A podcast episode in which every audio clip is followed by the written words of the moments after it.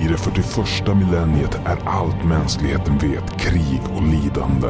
Gudakejsaren är fastlåst i sin tron sedan 10 000 år tillbaka och utan hans vägledning stagnerar riket när alla och allt är ute efter att härska i galaxen. Finns något hopp eller är all strävan förgäves?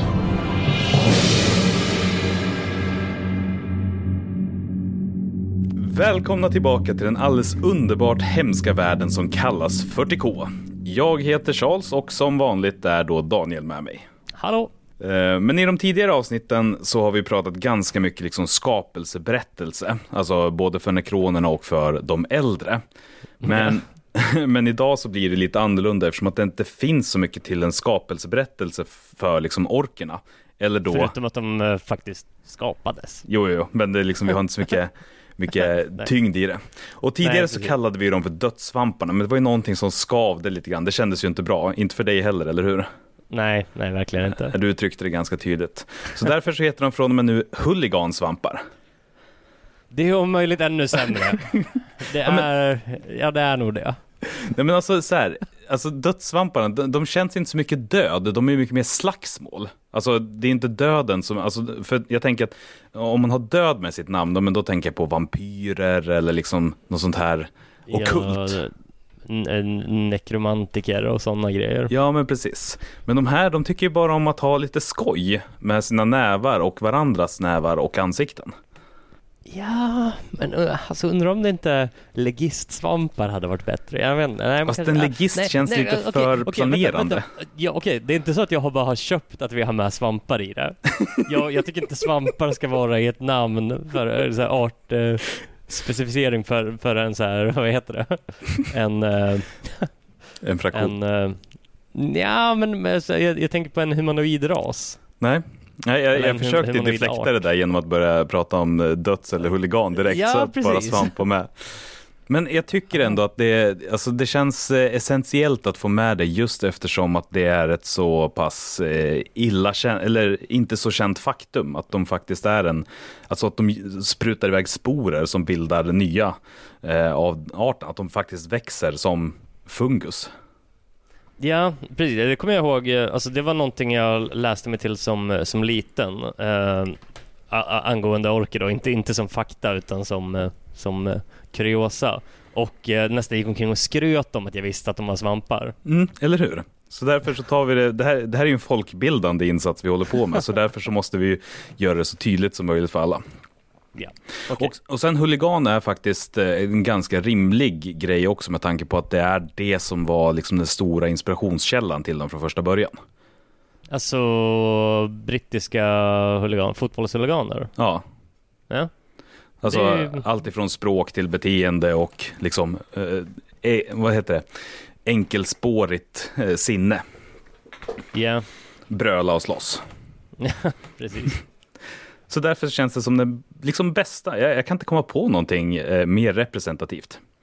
Nej, ehm, kanske kallar dem för orker. Jaha, ehm, Alltså jag, det är long shot, jag vet, men... eh, det- ja, nej det där, det där är låter konstigt. Det låter helt påhittat. Det har ju ingen betydelse. Nej, okej, okej. ja, men...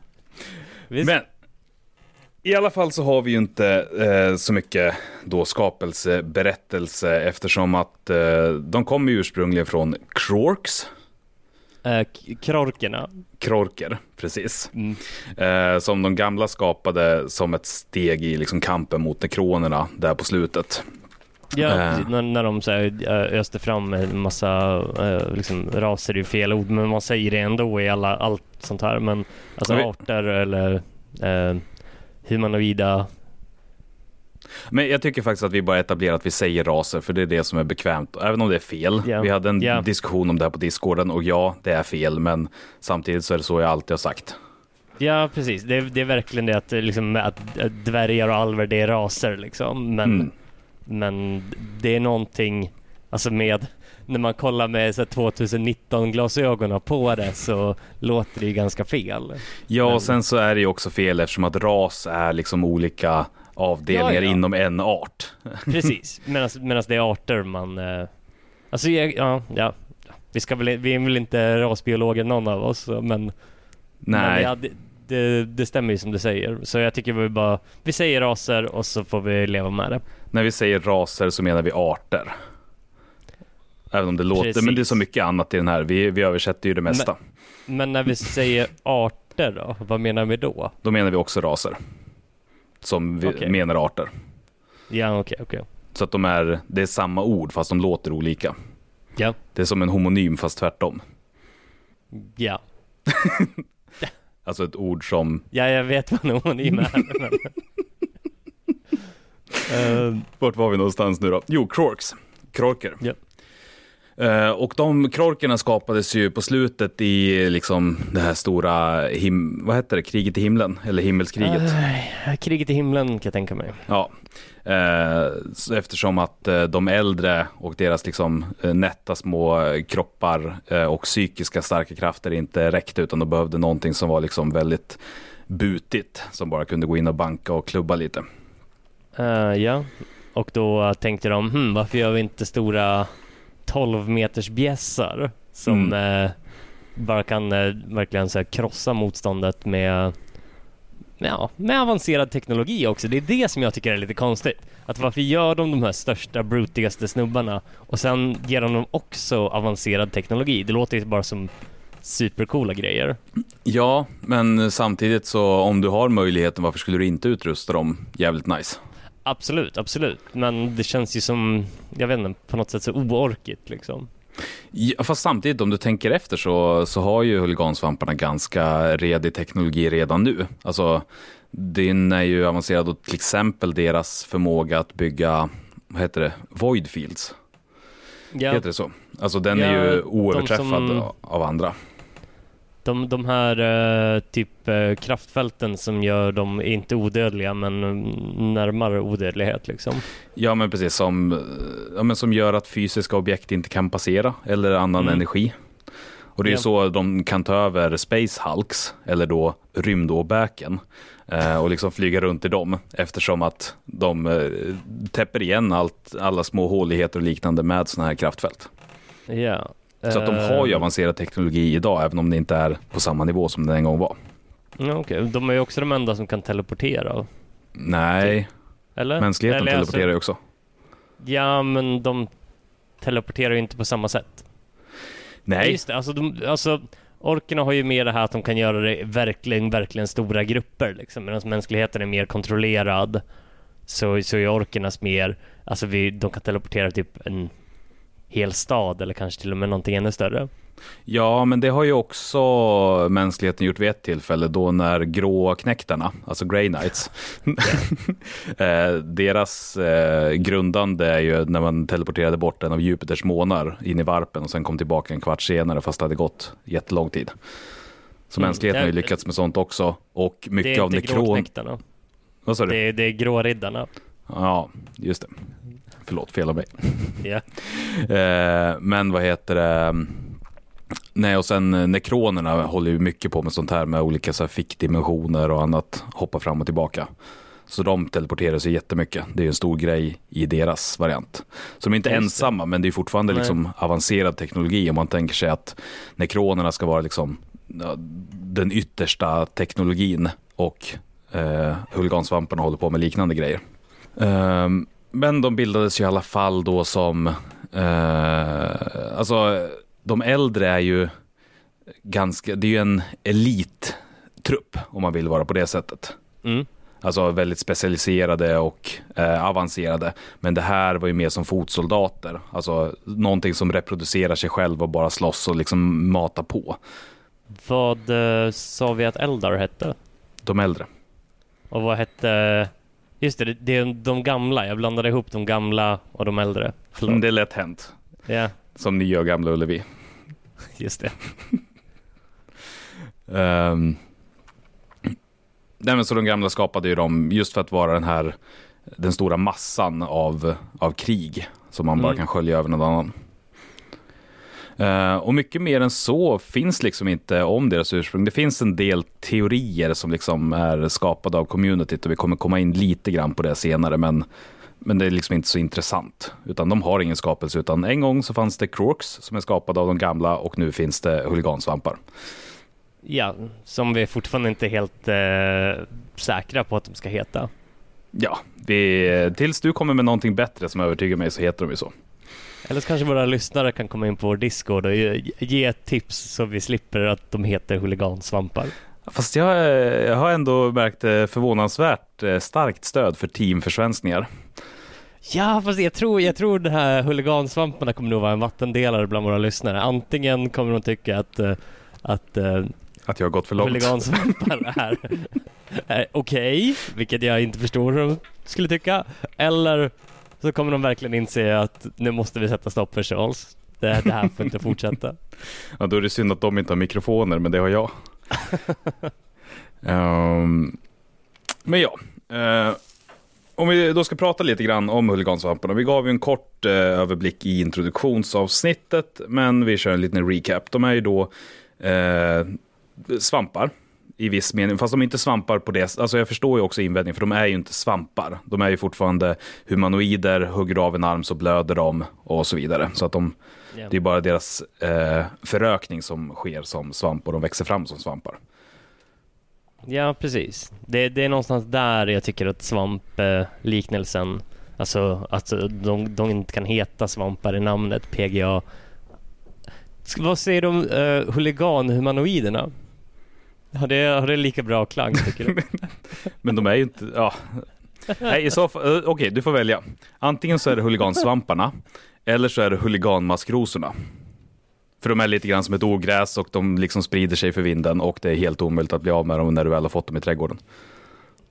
Ja, jag tycker inte... Jag vill ha ett tredje alternativ, okej? Okay? Mm, det fanns ja. ju inte då, så att, eh, då blev det huligansvampar. Okay.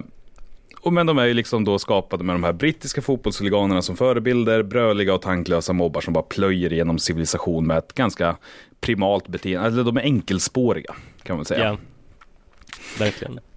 Och de försvinner ju där liksom puff och är borta. Det finns liksom ingen nedtecknad historia, men i 30 millenniet så dyker de upp igen när, eh, och mänskligheten träffar på dem när de ger sig ut på The Great Crusade. Eller då det fantastiska korståget. Ja. uh, uh, är det fantastiskt bra eller är det fantastiskt stort korståg eller är det bara ett fantastiskt korståg? Ja, det får du fråga gudakejsaren som döpte det. ja. Nu, så, nu kamrater och bröder och söner, nu ska vi ge oss ut på det fantastiska korståget, sa han. Och sen så började de kriga och gjorde så i 200 år.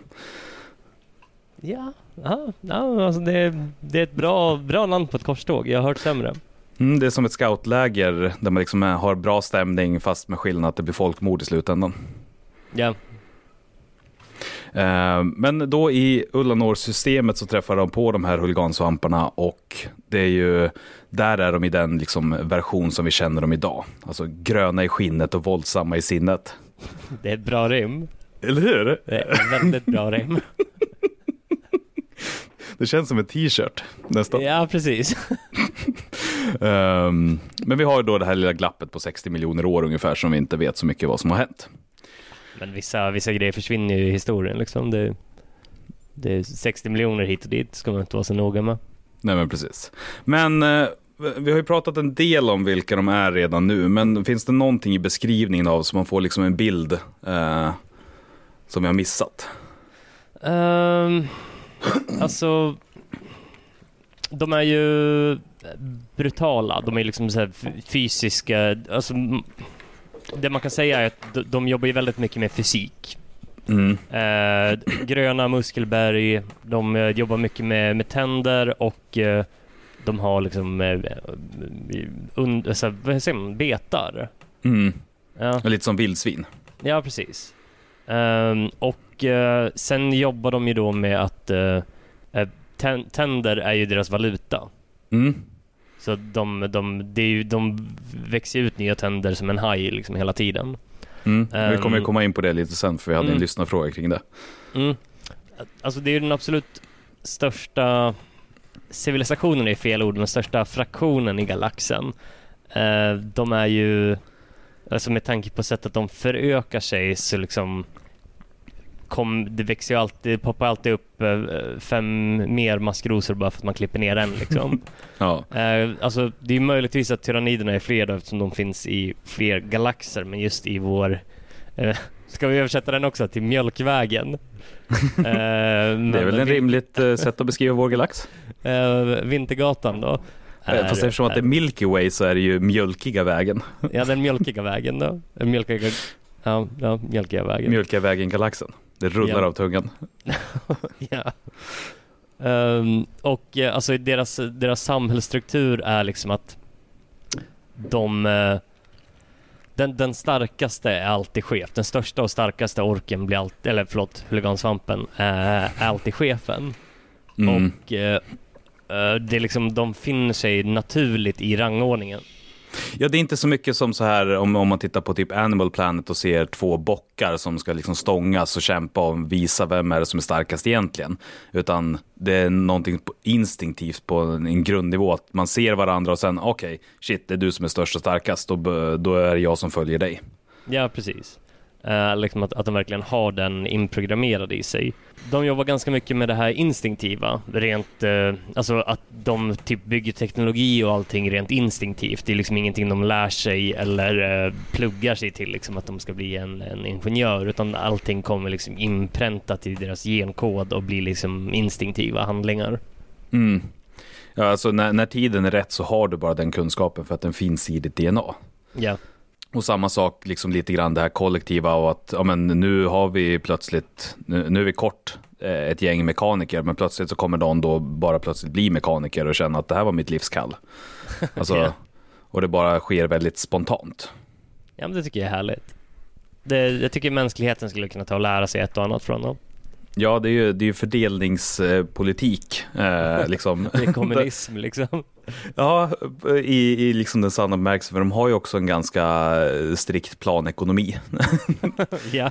Så de här är egentligen mer kommunister än, äh, än Tau. De är ju, Tau är egentligen mer Fast- fascistoida. Ja, precis. Fast den här kommunismen är ju liksom inget beslut, utan är det ens en kommunism om det sker instinktivt? Jag tänker att det är väl, du sa ju att mänskligheten har att lära här och det är väl det att Ja. eh, det är egentligen det enda alternativet. Om du inte ens behöver välja det, utan det kommer till dig. ja. Ja. Eh, Men, men de fungerar väldigt mycket som ett kollektiv också. Alltså eh, allting. Om man jämför med till exempel de äldre så kan de liksom locka och pocka individer till att men nu så har vi, nu kommer vi snart vara under anfall, vi behöver fler krigare och då kommer fler liksom känna den lusten och den viljan att gå liksom krigarens stig. Men här sker det mer det känns som mer direkt, fast det finns ingen överordnad. Alltså det är mer som en svärm, fast det finns ingen som liksom bestämmer över svärmen, utan svärmen sker. ja. Ja. Och det sista tillägget det är väl att alltså just den här aggressiviteten och viljan att eh, slåss är så pass liksom stark att om det inte finns en fiende, men då slåss man med varandra, för att slåss måste man göra. Det är, det är absolut det är något man måste göra, annars eh, Annars, annars vet jag inte vem jag är om jag inte får gå ut och slåss liksom. Nej. Men lite grann som, eh, som att jag känner att om en luft, det är helt okej grej. Jag fortsätter med det. Så känner de liksom slåss. Det, det, det är min grej. Nej, men det är ju också så det fungerar därför att liksom slagsmål kan uppstå av lite vad som helst. Och folk dör också höger och vänster. Alltså det är inte det att man... Folk. Ja, alltså du tänker folkgrupper, att de eh, bara går ut några planeter och grejer. Ja, det också. Ja. Ja, ja, ja. Men eftersom att vi inte har någon så här direkt skapelseberättelse eller tidslinje att utgå ifrån så kan vi liksom istället då fördjupa oss lite mer i vilka de är och hur de fungerar. Eh, och ja, jag tänkte väl att man skulle kunna lyfta fram ett krig bara för att visa mänsklighetens syn på, på dem. Eh, Ja. Och det är då kriget som utspelade sig huvudsakligen på Ullanor Prime i Ullanor-systemet som då givetvis också ligger i Ullanor-sektorn. Uh, förlåt, sa du Ullanor? Ja, precis. Prime. Ja, okej. I Ullanor-systemet. Vilken Eh, sektor sa du att det låg i? Ullanor-sektorn. Okej, okej. Ja, Så ja jag var bara lite... Jag tappade bort det där någonstans. Ja, men precis. Så vi kanske kan pausa då och liksom förklara lite hur galaxen är eh, fördelad enligt mänskligheten. Eh, och det är då att det finns fem stycken, den största enheten är segment och det finns fem stycken segment totalt. Eh, Och varje segment är sedan då uppdelat i sektorer eh, som i runda slängar brukar vara en kub på ungefär 200 ljusår åt vardera håll. Eh, Så att fortfarande ganska stora grejer. Nu eh, var det länge sedan jag liksom pluggade ljusår och eh, hade avstånd i huvudet, men Det är så långt som ljus färdas på ett år. Ja. jag tänkte mer för att sätta det i relation, men typ Andromeda-galaxen i förhållande... Nej, jag ska inte ens ge mig in Nej. på det. Jag kommer inte ihåg. Men 200 ljusår är skitlångt. Mm. i alla fall. Eh, och sen så är varje sektor uppdelad i subsektorer och slutligen så kommer man ner på system. Eh, och varje system består ju av minst en stjärna som alla himlakroppar runt den, liksom, ja det är de som utgör systemet. Ja, Eh, ja men ungefär som vårt eget solsystem. Precis. Eh, och det här kriget eh, pågick i hela det Ullanor-systemet. Eh, vilket i, i liksom hela galaxens perspektiv är inte så stort, men för att vara ett krig så är det ganska stort. Ja, det bara ett solsystem. alltså. Det var Ullanor Prime Ja, det var den planeten som liksom i, blev i huvudplatsen. Ullanor-systemet. Ja, exakt. Och vilken sektor var det det låg i? Ja, det var Ullanor-sektorn. Okej, okej. Jag ville bara trippelkolla. Mm. Eh, det ville författarna också. Ja. Eh, men det var i alla fall här de mänskligheten stötte på huligansvamparna först och bestämdes för att det här är ju någonting som inte är människor, alltså ska det utrotas. Eh, och då drar ett ganska massivt krig igång som beskrivs som en, en stor seger för mänskligheten. Men totalt så liksom eh, var det runt 100 000 olika spassmariner, 8 miljoner Imperial Guard och 100 titaner som liksom var involverade från mänsklighetens sida. ja. Bara för att vi ska få någon slags skala. Och det är egentligen bara under det här fantastiska korståget som, som det är så här stora slag. För att sen så delas de ju upp i mindre grupper. Men du, vänta. Rent eh, krig, krigsmässigt så känns det ju nästan som en skala som den var ungefär lite mindre, eh, lite mindre än andra världskriget skulle man kunna säga. Mm, ungefär. Ja. För, Det är ändå lite konstigt. Jag tänkte att de borde jobba med ännu hade ju större... Ja, men precis. Frankrike själva, de hade ju sådär en 200 000 spassmariner. Ja, precis. De här genetiskt förstärkta soldaterna. Ja, men det är just alltså 8 miljoner Imperial Guard. Jag tänkte att de kunde drömt på med något mer. Ja, Det kändes Äh. lite, lite lågt med det. Men samtidigt, alltså när det är 100 000 spassmariner, alltså på den här, vi pratar ju, Ja, alltså, de var ju lite Space Marinesen är ju, det är ju jättemånga. Men att det bara var 8 miljoner vanliga fotsoldater är ju, är ju lite Ja. lågt. Ja, Det är faktiskt lite töntigt, men å andra sidan så var det väl just för att det var så mycket spassmariner och titaner och annat Ja. så att det inte behövdes. Ja. Eh, Men gudakejsaren själv var ju med och slogs och sen när det här kriget var vunnet så ansågs liksom vinsten så pass stor att de gjorde om en av planeterna i systemet till ett monument. Det är, eh, det är ett bra, alltså varför gör inte vi det, mänskligheten, när, när vi, när vi eh, typ lyckas med någonting? Varför gör vi inte bara om en planet typ Mars kan bli ett monument? Ja, alltså det är lite, lite annan skala jämfört med att liksom resa en staty. Eller då Ja. jämna ytan på en hel planet. Vilket då eh, Adeptus eh, Mechanicus eh, kom dit och geotransformerade hela så att det blev en enda slät yta, hela planeten. Ja. Eh, och sen så la de då en stor, bred, vad heter det? In, ja, lite som Avenyn i Göteborg, fast eh, i stor skala. Så att två titaner kunde gå bredvid varandra längs med den. Alltså, när de ändå har jämnat en hel planet kunde de ha gjort den så att tre titaner gick bredvid varandra. Ja, man kan ju tycka det. Men eh, så hade de en jätte, jätteparad eh, och nu kommer jag inte ihåg längden på det här, men den är superlång. Och längs med, förlåt, men, men den här paraden, vem Ja. skulle kolla på den? Om de hade jämnat en hel, det fanns ju ingen civilbefolkning där. Så det var Nej, bara att det- de ville gå. nej, det är ganska mycket de själva. Så att de var sugna, de var, de var sugna på promenad. ja. Det är alltså, det, Nej, men- ja, konstigt. Ja, men jag tänker att det är väl för Imperial Garden som, som det är till för. Ja, nästan. förmodligen. Det är väl de Eller som för dem själva. propagandan. Ja, någon form av hybris är i alla fall involverad i det här. Eh, Men det som också är lite kul det är att längs med den här, jag kommer inte ihåg om det sträcktes liksom typ planeten runt eller om det bara var en bit. Men längs med hela så är det också ork eller huligansvampars skallar liksom med jämna eh, jag tror det var en per meter eller något sånt där, som sen är upplysta. Så att du har eh, det här folkmordet som du nyss har genomfört, du tar alla deras benrester och begår griftefridsbrott. Eh, bara för att promenera längs med det. Ja, det... Det, här säger, det här säger egentligen mer om mänskligheten än om, än om huligansvamparna. Ja, nu. Men, men de ansåg det i alla fall vara en superstor grej eh, och det är också här som gudakejsaren sen eh, säger tack och hej och drar hem. Nu får ni eh, korståga på egen hand. That's enough. Och Horus blir utsedd till, till Warmaster. Krigsmästaren menar du? Mhm. Det är som att du inte ens Eh. försöker med försvenskningarna längre. Nej, men det är bara för att jag vill att du ska, jag känner ju på dig att du, du är så pass inne i det nu att du inte kan låta bli. Så då vill jag ge dig chansen. För jag vet ju att det stör dig. Men du kan inte låta bli. Men eh, det var också 14 av de 18 eh, primarkerna åkte dit eh, för att fira. Ja men precis. Ja. Så det, är- den här stora paraden den avslutas ju då med att Horus får titeln som krigsmästare och alla är där och super ledsna över att kejsaren drar. Ja. Superstor grej om vi någon gång kommer komma in på liksom Horus förräderi. Horus heresy. Mm. Äh, den- Horus svek. fast heresy är ju mer religionsgrej.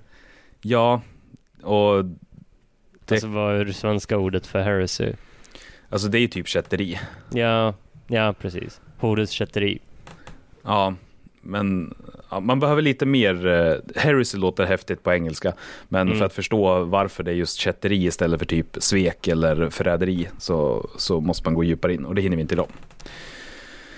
Eh, men, men även om man vann här då på Ullanor Prime så är det också det som senare kommer att bli känt som Armageddon där liksom ganska stora kampanjer utspelar sig och hela War of the Beast och så vidare. Ja, eh, alltså Armageddon var ju, jag tror det var tre, andra eller tredje kriget av, om Armageddon som eh, jag, eh, alltså det, under mina, typ när jag var 12 eller någonting så var det liksom en stor, vad ska man säga, alltså världskampanj som Games Workshop anordnade som var liksom att vart du än spelade i världen, alltså i verkliga världen, så registrerar du ditt resultat och sen utspelade sig allt det här på en stor kampanjkarta som sen liksom, alltså du, du skickade in resultatet och så fick man höra hur det gick för, liksom, om det var mänsklighetens sida eller den andra sidan som liksom pushade slag, eller så här, kampanjen vidare.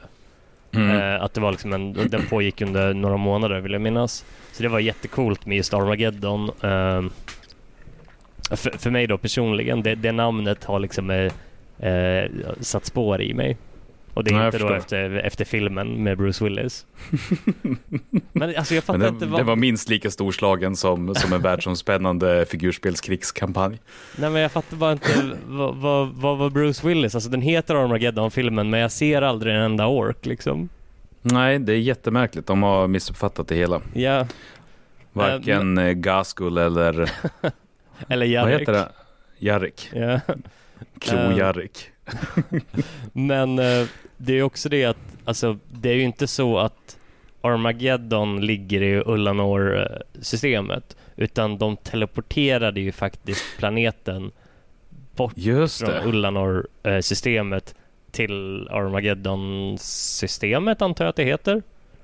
Just det, just det. Det där har jag nog svagt minne av, men jag kommer inte ihåg exakt vad, eller hur? Ja, det var, vad heter de? Eh, Adeptus Mechanicus som eh, bara typ använde någon orkteknologi för att teleportera dit den så att de skulle kunna gömma den som en typ, I don't know, de skulle kunna gömma planeten där och ingen skulle hitta den och de skulle kunna så här, typ ta teknologin från den.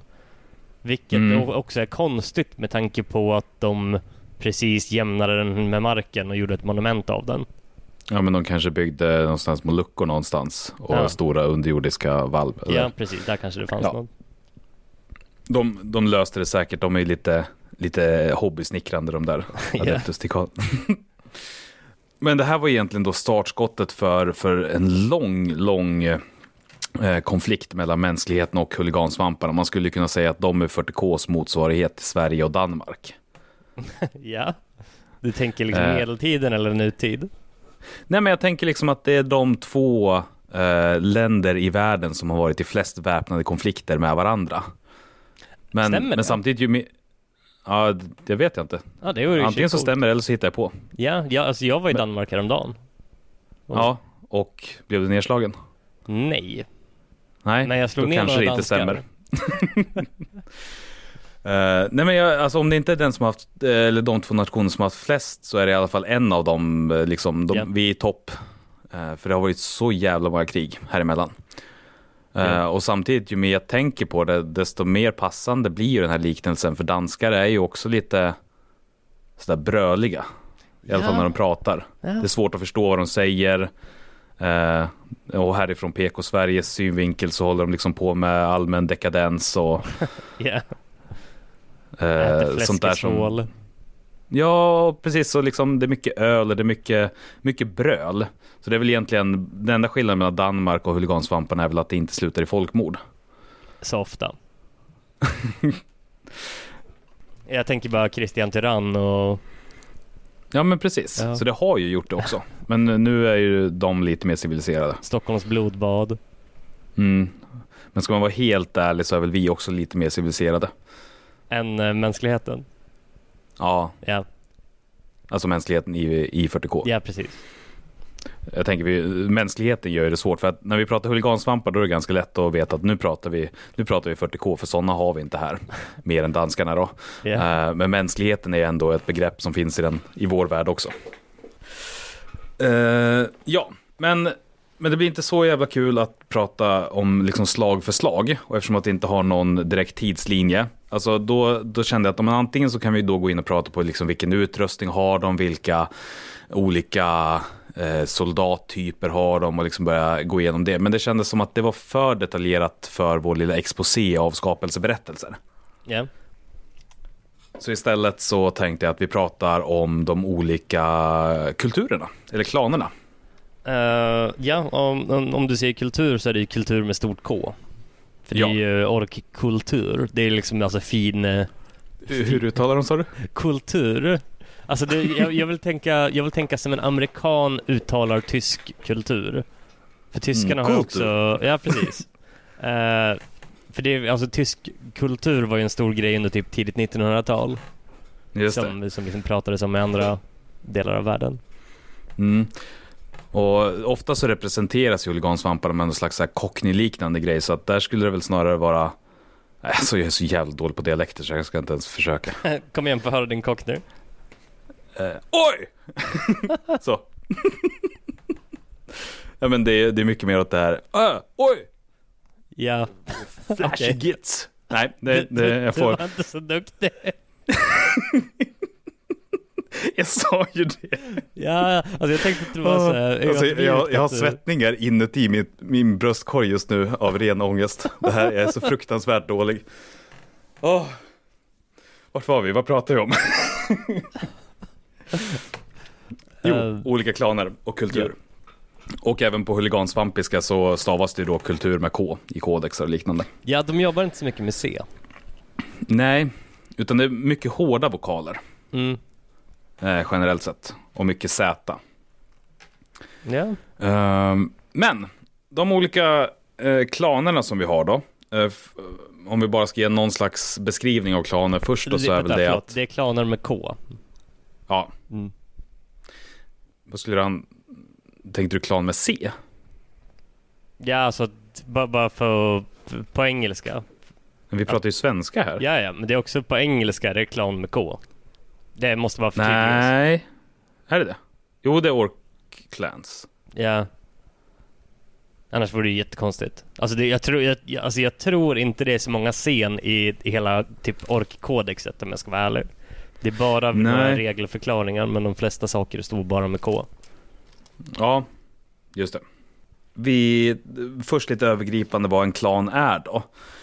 Eh, och alltså hela samhället är uppdelat, man skulle kunna jämföra det mer med etnicitet. Alltså, så, alltså ett ursprung, du föds liksom in i en klan. Ja. Det är någonting du är från början. Det är inte så att du efter att du har gått på högskolan så väljer du sen, ja vad är det jag ska bli när jag blir stor. Utan du är direkt från start så är du liksom med i en klan. Eh, Och då får du en särskild kultur med dig. Även det här nästan liksom eh, kodat via ditt DNA. Mm. Eh, och det som vi har först ut det är ju då GOFF. Det är också Alltså mina favoriter måste jag säga. Är det så? Ja. Är det för att det är de huligansvampigaste huligansvamparna? Nej, det är för att de har, vad heter han, Gasgull... Uh, Fraka? ja, eh, precis. Och han är nog en av mina favoriter just med tanke på han och uh, Jöreks konflikt. Eh, Bara för att det var där. eh. Mag Uruk Fraka. Såklart. Gaskull- Ja, man får inte glömma mellannamnet. Gask Kull Mag Uruk Fraka med TH. Såklart. Ehm, ja, men är det just för att liksom, det var där du kom in? Det är det som gör att de är din favorit Lite. eller? Är det, plus att de, det är ju ändå de som spelar på orkernas styrka som är närstrid liksom. Mm. Eh, att, att den går ännu mer på det. Precis, så de är på något sätt de liksom eh, på engelska så brukar de skriva, beskriva som the orkiest orks that has ever orked. Ja, precis. Så Eh, de sätter liksom standarden för, för rasen. Alltså, det, jag vet inte om man ska säga att de är liksom, jag vet inte, nej. Det var ingen bra liknelse, men, men de, nej, det var inget. Vill du börja prata arier nu eller? Nej, nej, jag skulle börja prata om att stockholmarna var de mest svenska och att Goff är stockholmarna. Och, men det kom jag på att det var en ganska dålig liknelse. ja, är det...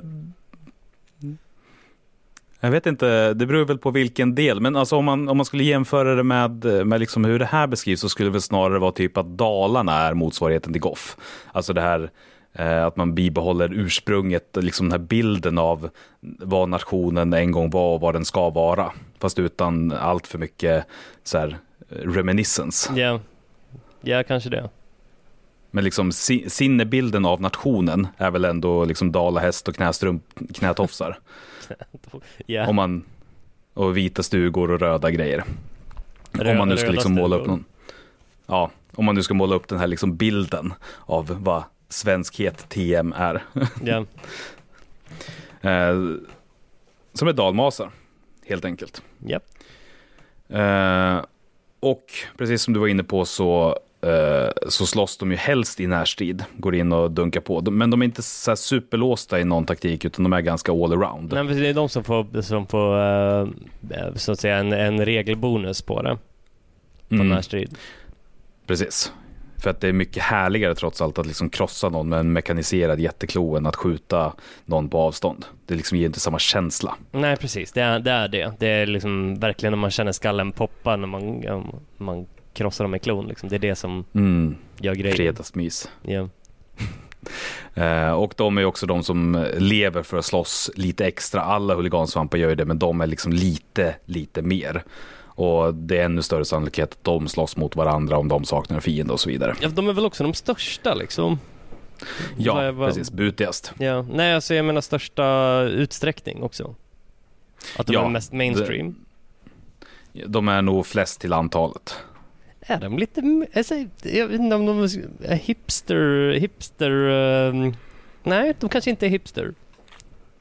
Fast de är lite... Nej, hipster, det, Nej, det är De ormbitarna är sen. nog såhär mainstream circle jerk, uh, ork, eh, förlåt, huligansvamparna. Ja, Ja. ja men verkligen.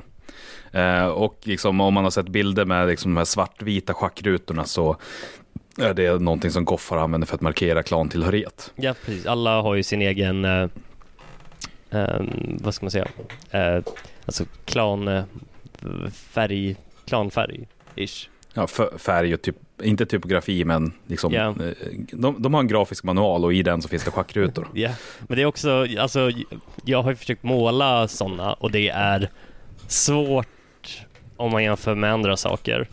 Med tanke på Mm. att bara att måla deras rustning är ganska enkelt för det brukar oftast vara bara dra på en färg och sen typ shada över eller whatever. Men just med goffarna är det ju verkligen att varje liten armor-del du ska måla i deras färg måste du nästan sitta antingen och liksom alltså maskeringstejpa eller vara jävligt stadig på hand. Mm. Om du ska få Ja, det att bli det snyggt. Men samtidigt, de gör ju inte schackrutorna särskilt bra kan du också komma undan med med tanke på att de är, de är ju ändå huligansvampar. Fast de är ju ändå, alltså om man pratar liksom utseende så är ju schackrutorna nog det mest organiserade i hela huligansvampsamhället. För de är jävligt exakta på de flesta bilder. Ja.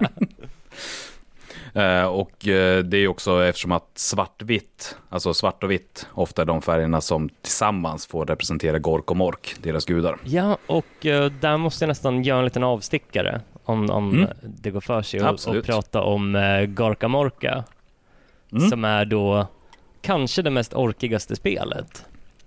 Mm, det är ju mycket möjligt. Ja, det är ju alltså, det var ett, vad ska man säga, på, kan det vara tidigt 2000-tal eller slutet av 90-talet? Ja, där är i kroken i alla fall. Ja, så uh, lanserade Games Workshop ett specialist uh, game som var liksom ett, ett, vad ska man säga, ett skirmish game där man spelade som uh, då, vad heter det, huligansvampar som hade kraschlandat på en, på en planet. Och på den planeten... Ökenplaneten Angelis läser jag till här. Ah, coolt. Det kommer jag faktiskt inte ihåg. Eh, men eh, så köpte jag köpte en sån startbox för jag tyckte uh, huligansvamparna var coola. Och eh, så spelade man det och det var liksom verkligen det mest random sånt spelet man varit med om. För typ di- dina gubbar satt och så, det var typ Mad Max, man körde bil och skulle säkert typ krocka in i varandra och båda varandras bilar. Så det var liksom Mad Max piratspel där det gällde att få sina orker att typ, inte överleva men eh, nästan. Eh, och eh, typ skaffa så mycket tänder som möjligt och sen ta sig därifrån och eh, liksom handla för dina saker efter matcherna. Och det var liksom att du körde bilarna så var det så jävla mycket tärningsslag så du typ sladdade ut, du råkade ramma dina egna chef- eller bilar och sen skulle så här, orkerna hoppa över från en bil till en annan och typ ramlade hela tiden och typ bröt nacken och så kunde du typ göra så här amputeringar och stoppa in cybernetic implantat och det var verkligen ett skitballt spel som jag tror jag, alltså jag skulle nog ver- verkligen vilja spela det igen. eh, för att det Mm. var skojigt liksom kampanjmässigt. Men liksom, jag tror inte det går att få tag på liksom pjäserna och eh, eh, fordonen för att kunna göra det justice liksom.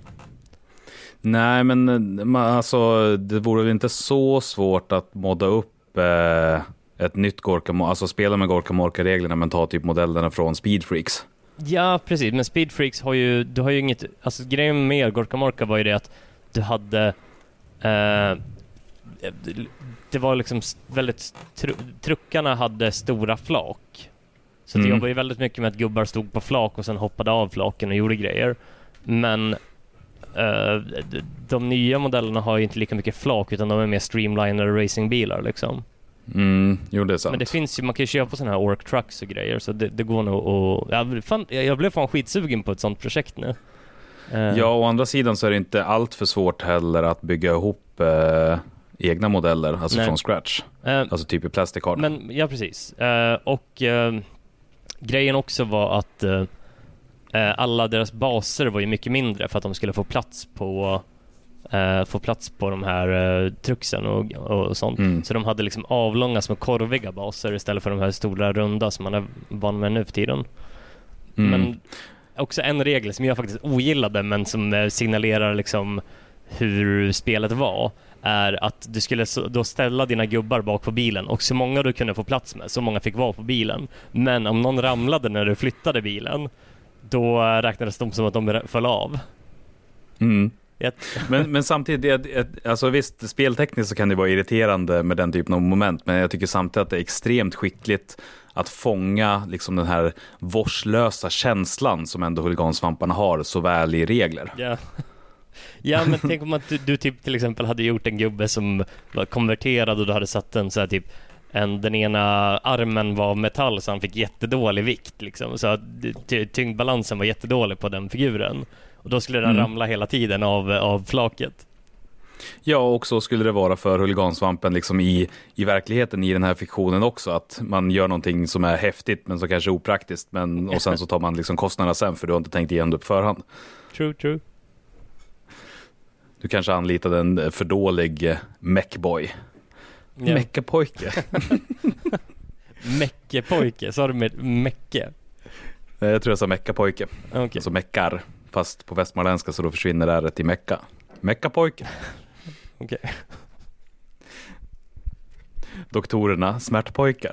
Det Ja. är jättekul att de använder boys. Det har jag Ja, inte ens tänkt på. Ja, eller du, du tror inte det är smärtgossar? Smärtgossar. Åh, Meckagossar? det är klart det är gossar, det är inte pojke. Meckagossar. Vad gulligt. Ja, eh, vart var vi någonstans? Vidare. Ja. Eh, men ja, så, så goffarna är liksom, och mycket av det här som du beskrev från Gorka Morka är ju liksom, det är goffarna som är den ur, ursprunget, liksom. De som upprätthåller eh, värderingarna på bäst sätt. ja. Eh, nästa klan vi har är då ormbitarna. Uh, Snakebites? Precis. Eh, och det här är liksom de konservativa. Eh, för det, det är liksom de huligansvamparna som har störst sannolikhet att säga saker som Det var bättre förr. Eller typ Dagens ungdom. Ja. Alltså, ja. Jag kan inte ens föreställa mig röst när jag inte har dialekt. Skratta inte åt mig. Jag, jag tog en chansning och det gick åt helvete. Vi, vi får gå vidare från det här. Det är så det är nu. Det är inspelat och det är, vi kan inte göra någonting åt det. Vi får bara Det är så det fungerar med inspelning, det går inte att klippa. Nej. Eh, Men de har liksom någon sån här härlig eh, 40-tals skogshugga macho-attityd. Och liksom så här, men en redig huligansvamp, den reder sig själv. Alltså jag tänker mig med dem som så här typ eh, steppnomader. Alltså att, eh, Ja, att de, eh, liksom världen evolveras runt dem men de vill hålla kvar i, i verkligen i rötterna och ursprunget. ja, men så är det ju. De förkastar ju liksom teknologi till förmån för pinnar. Ja, men en bra pinne har väl aldrig dödat någon tänkte jag säga, men en bra pinne dödar väl jättemånga. Ja, och om jag inte minns helt fel så är väl liksom en pinne ett av de farligaste vapnen i Drakar och Demoner sett till skada det gör. Okej. Det är mer skada än ett kortsvärd i alla fall om jag minns det hela rätt. Du menar typ stav? Ja, Eller, du menar, en stav är ju en pinne som är lång. Pinne. Nej, du, du kan köpa den här staven. Eh, men den gör inte lika mycket skada som den här pinnen vi har här bredvid. Vill du ha, vill du ha pinnen Mm. istället? du, när jag säger pinne då tänker du gren eller? Ja, precis. Ja, nej, pinne och stav är, är mer synonyma. Jag tycker pinne och gren är mer synonymt.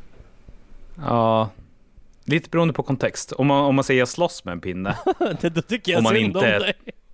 om man inte är nio år, då tänker jag nog mer på en stav. Nej, jag, jag tror alla som slåss med, hade valt det som ett tillhygge hade sagt att det var en stav om det var en stav. Slåss du med en gren, då hade du nog kunnat sagt att jag slåss med en pinne. Mm, Okej, Ja. Nej, vi, vi får, får helt enkelt acceptera att det finns olika bilder av ord. Ja, Eh, ungefär som det centrala temat i den här podden.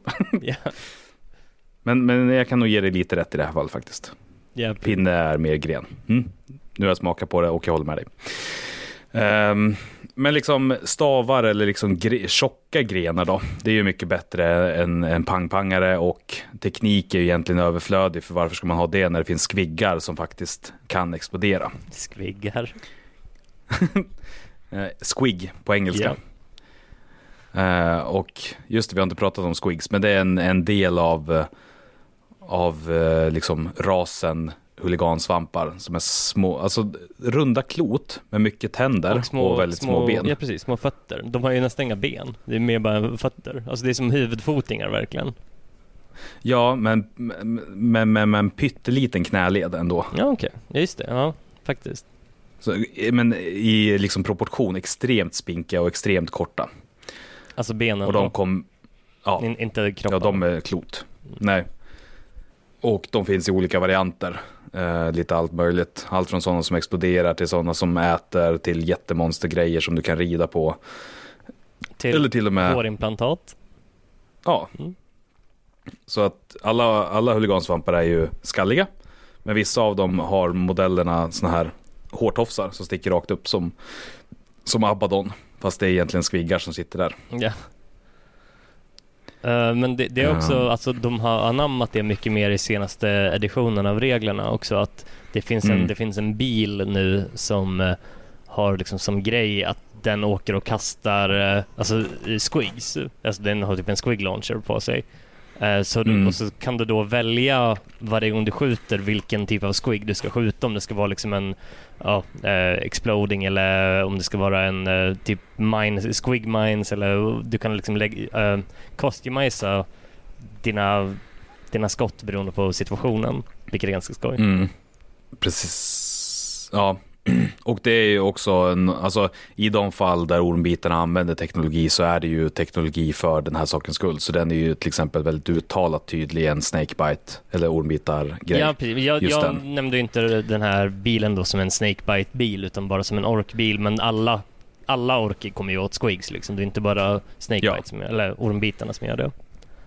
Men om ormbitarna åker bil så är sannolikheten större att de gör så än att montera en typ eh, elektrochockgun. Ja, precis. Eh, och det är också ormbitarna som har flest eh, weird boys. Vad blir det då? Uh, Konstiga gossar. knasgossar. Knasgossar. Eh, och som är liksom ja, men någon slags schamaner och deras version av psykare egentligen. Och magi är ju till skillnad från teknologi pålitligt för det är gammalt. Ja, precis. Alltså magi är väl inte, det är ju psykande, inte magi. Ja, precis. Det här, vad var det vi kom fram till? Vetenskapsmagi. Ja, precis. Vetenskapsmagi. Eh, och namnet det kommer sig då av deras tradition att låta supergiftiga ormar bita dem bara för att visa hur tuff tuffa de är. Ja, det, är- det väl känns Och som en macho-grej att göra. Ja men det var därifrån jag ganska mycket fick det här liksom den här eh, skogshuggartypen. Alltså det här att vara riktigt tuff tuff. Ja. Just när man ändå ska bevisa sig genom att låta giftiga ormar bita. Kolla, så jag här, kan böja en kapsyl med fingrarna och... Ja men mycket sånt. Eh, om inte kapsyler anses för modernt. Ja, precis. Men ja, jag tog bara en eh, analog till dagens samhälle. Alla har väl träffat en sån som på, ska visa sina partyknep och just eh, typ böja kapsyler och ska visa hur eh, grova matcher de är. Ja, vi har nog haft lite olika umgängeskretsar.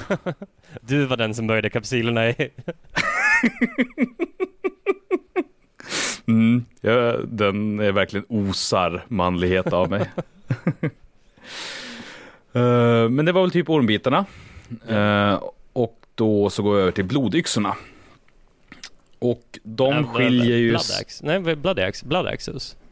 Blood Access.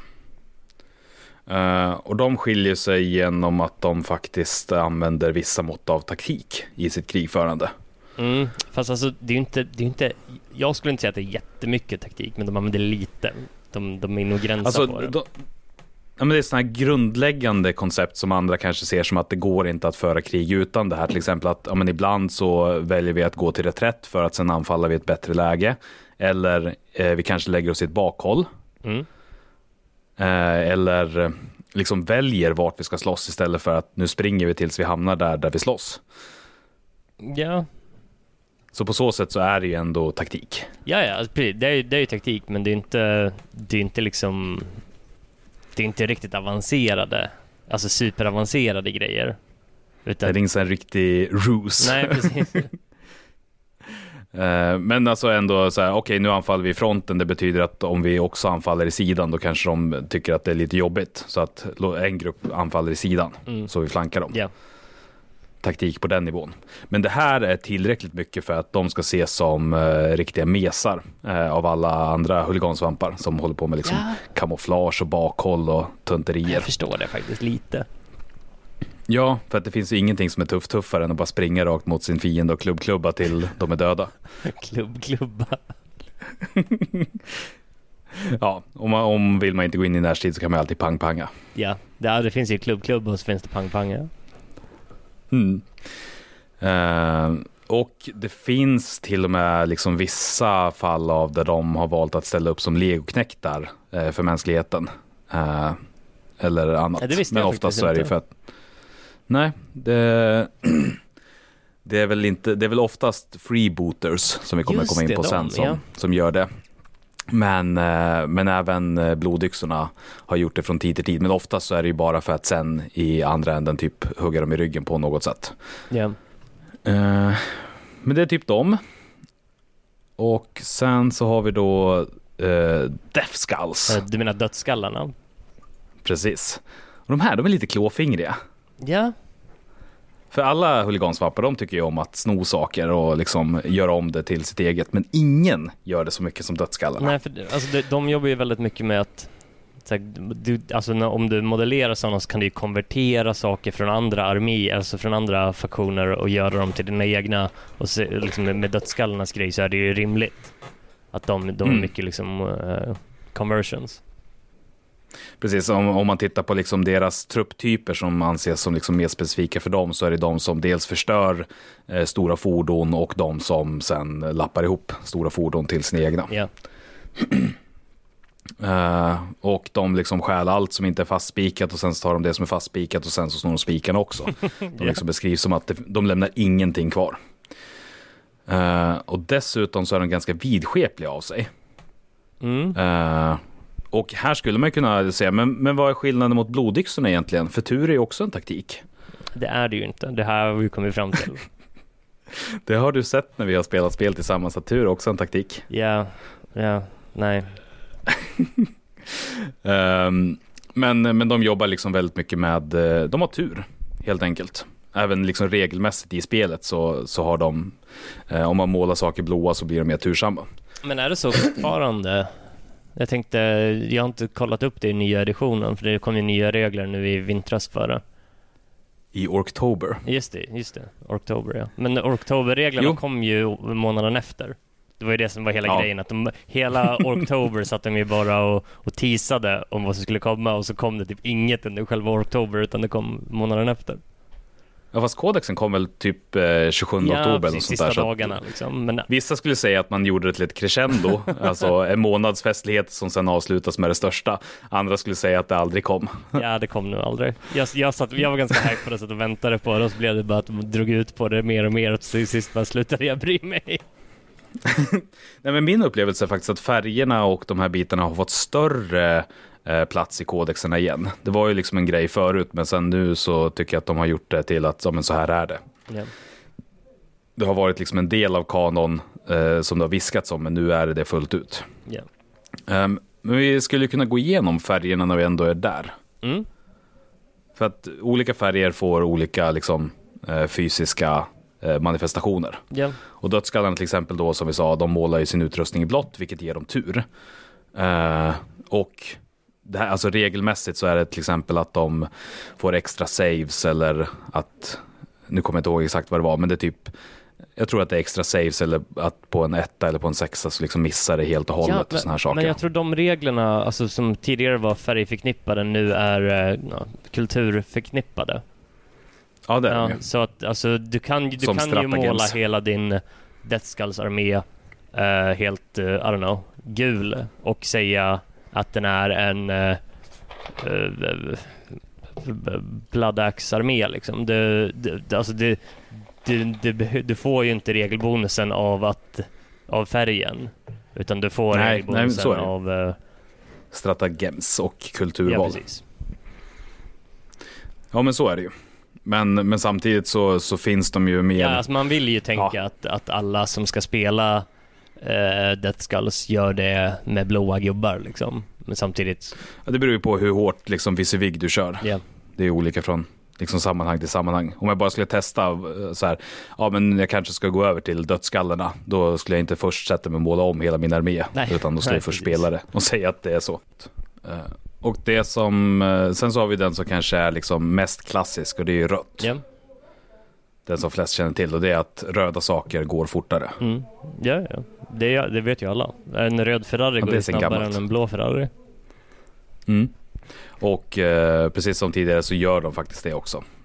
det är inte bara det att man känner eller upplever att det går fortare utan röda saker går för huligansvampar också fortare. Eh, I, eh, I reglerna, nya, så är det så att eh, de eh, avancerar en tum längre. Alltså om de bara åker Mm. så åker de lika snabbt, men om de avancerar så typ går dubbelt, då gör de det längre. Var det inte någonting om att de också kunde både typ charge och assaulta samtidigt som de gör någonting annat som man egentligen inte Just kan? det, just det, just det. Ja, det är något sånt var det. Eh, vi har gult som attraherar rikedom. Alltså dels ger det bättre explosioner men framförallt så ger det mer rikedom. Så att, Det, det vill säga eh, tänder. och, Ja, för att eh, generellt sett så bryr sig inte huligansvampar om guld, eller guld. Eh, men de samlar ibland på sig det som symboler för att kunna få mer tänder. Ah. Just eftersom att gult ger mer rikedom. Uh, vitt dödens färg, samma som ben och signalerar farlighet. Inga specialregler vad jag har kunnat hitta dock nu. Nej. Och svart är tåligt och motståndskraftigt och samma sak där att jag har inte hittat några direkta Ja, regler det, för det det. är väl kombinationen av svart och vit som är gold. Ja men precis, men, men bara Så generellt liksom för sig och, eh, själva. klarar mer stryk. Ja om du tänker, alltså, eh, och svart, alltså i fantasy så var det ju Black Orcs, det Just som det. var liksom de stora tuffa butkillarna. Och det är för att svart är mer motståndskraftigt. Eh, men sen slutligen så har vi, eh, av de färgerna jag tänkte plocka fram, lila. Ja. Och den här är lite skoj därför att den fanns liksom inte, det började som ett skämt. För att förr i världen så målade GV aldrig upp några huligansvampar lila överhuvudtaget i något sammanhang. Eh, Så då började man skämta om att ja, men, lila är kamouflage, för vem har någonsin sett en lila ork? Eh, och sen så liksom blev det ett så pass stort internskämt att det nu är med i de liksom, officiella reglerna. Det är Så eh, Kul grej. blodyxorna till exempel använder mycket Ah. lila och då blir, det, då blir det svårare att se. Ja.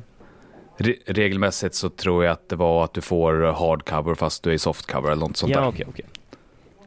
Ehm, så att färgerna har liksom faktisk eh, effekt och oftast då i form av stratagems. Mm. Jag vet inte vad stratagem är på engelska så jag kan inte översätta det. Stratagem är det på engelska. Jo, jag vet. Men jag vet inte vad, liksom, vad ordet Eh, egentliga innebörd jag tror... eh, Stratagem skulle kunna vara en eh, bra svensk översättning. Alltså det, det är En ju en, fall. eh, det är ett strategiknep liksom. Ja. De är liksom, ja, jag hittar inget bra ord för det. Men det är små kort som man kastar fram och säger att nu gör jag det här. Och så får man en annan effekt. Ehm, men det var väl allt om dödsskallarna egentligen. Så då är det väl dags att rulla över till Bad Sons. Ja, Nej, Bad Moons. Evil Sons heter de. Evil Sons. ja Evil Sons med ja. Z på precis. slutet. Eftersom att det blir onda solarna, inte Ja, de, dåliga de elaka solarna. månaderna är ju en annan sak. Just det. Så nu pratar vi onda solarna. Mm. Eh, och de är de som liksom har tagit till sig det här med att rött går fortare. För när de inte är ute och slåss så tycker de att liksom åka runt på sina jetturbomonsterskruttomobiler och tävla om vem som kan åka fortast. Eh, och en ganska stor andel av de onda solarna är också medlemmar i Cult of Speed. Eller Fortkulten. S- snabbhetskulten? Fortkulten. Kulten av fort? Man kan, Eh, jag, är inte, jag är inte nöjd med fortkulten, men vi fortsätter. det de åker fort, alltså de är i Fortkulten. Okej.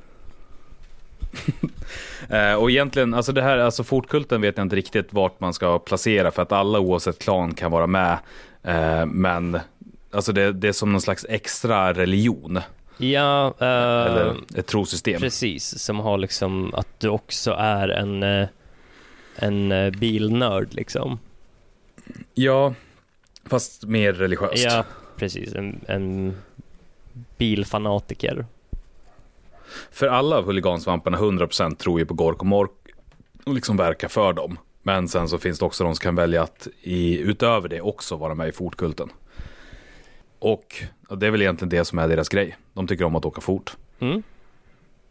Och jag vet inte, jag har inte hittat så mycket mer intressant med dem. Jag tycker inte att de är så, så roliga. Eh, jag, har, ju- jag, jag har lite, jag har lite grå plastorker som jag hade tänkt måla eh, röda nämligen. Alltså Mm. inte själva, inte själva eh, huligansvamparna då, utan eh, deras rustning och deras fordon. Mm. Eh, för, Just för att du tycker att de onda solarna är coola. just för att jag tänker att det känns som nya reglerna har gjort väldigt mycket mys för fordon.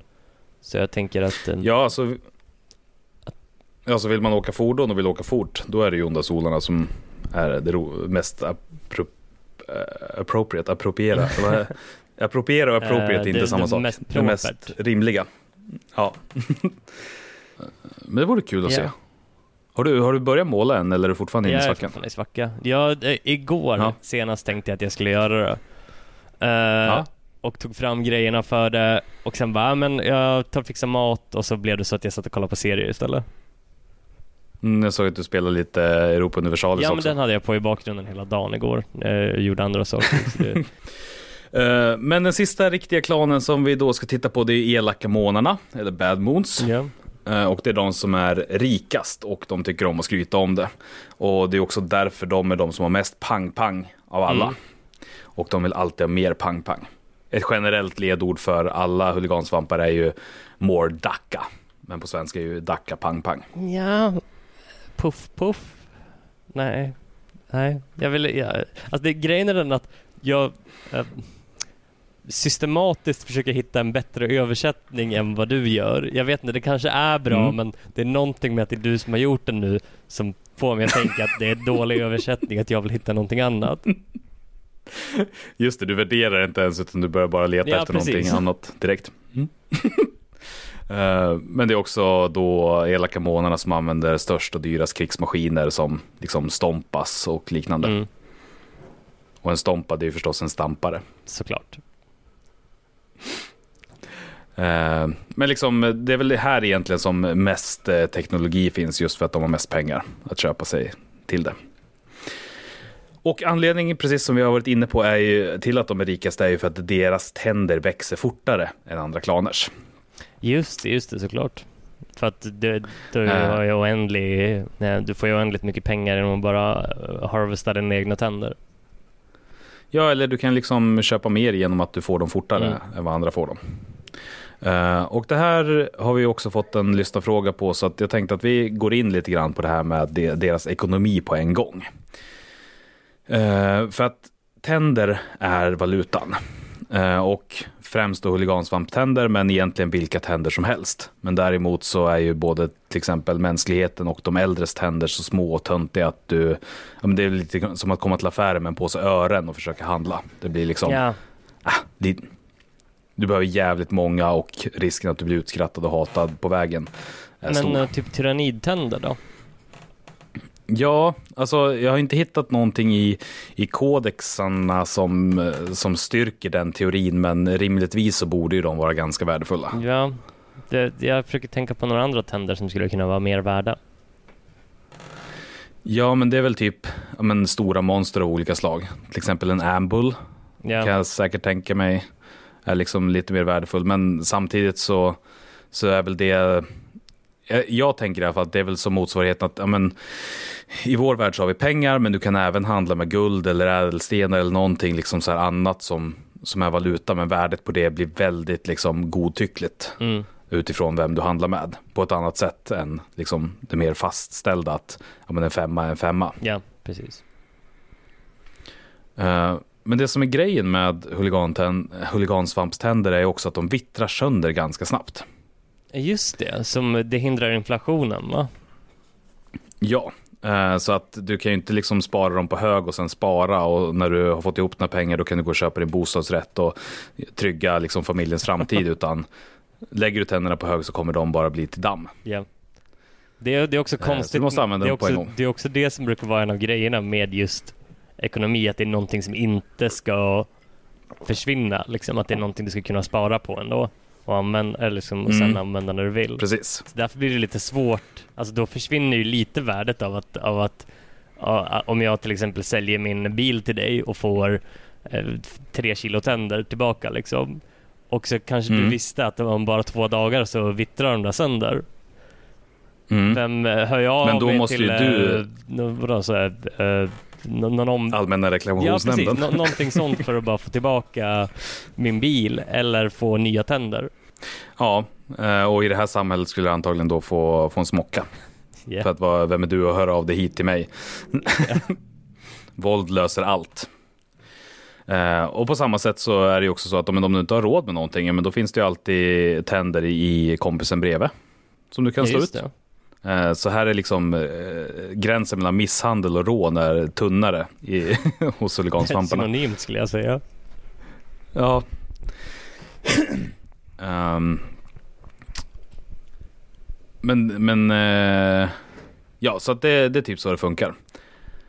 Med tänderna. Och då så blev vi ombedda att liksom stanna upp och resonera lite kring det här ekonomiska systemet. Eller om det nu kan kallas system. Ja. Det är väl så mycket system som, som de klarar av att få fram.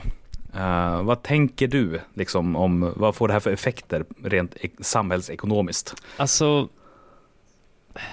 det, det, är ju det är ett bra system på det sättet att det- ordnar ju sin egen inflation som sagt. eh, med tanke på att de, Mm. att de uh, vittrar sönder. Men uh, känner du också det som är det dåliga, att de faktiskt vittrar sönder. Alltså bara rent, rent Ja. spontant är det mina tankar liksom att det är den löser ett problem men skapar samtidigt ett större problem att du inte kan hårda ekonomin.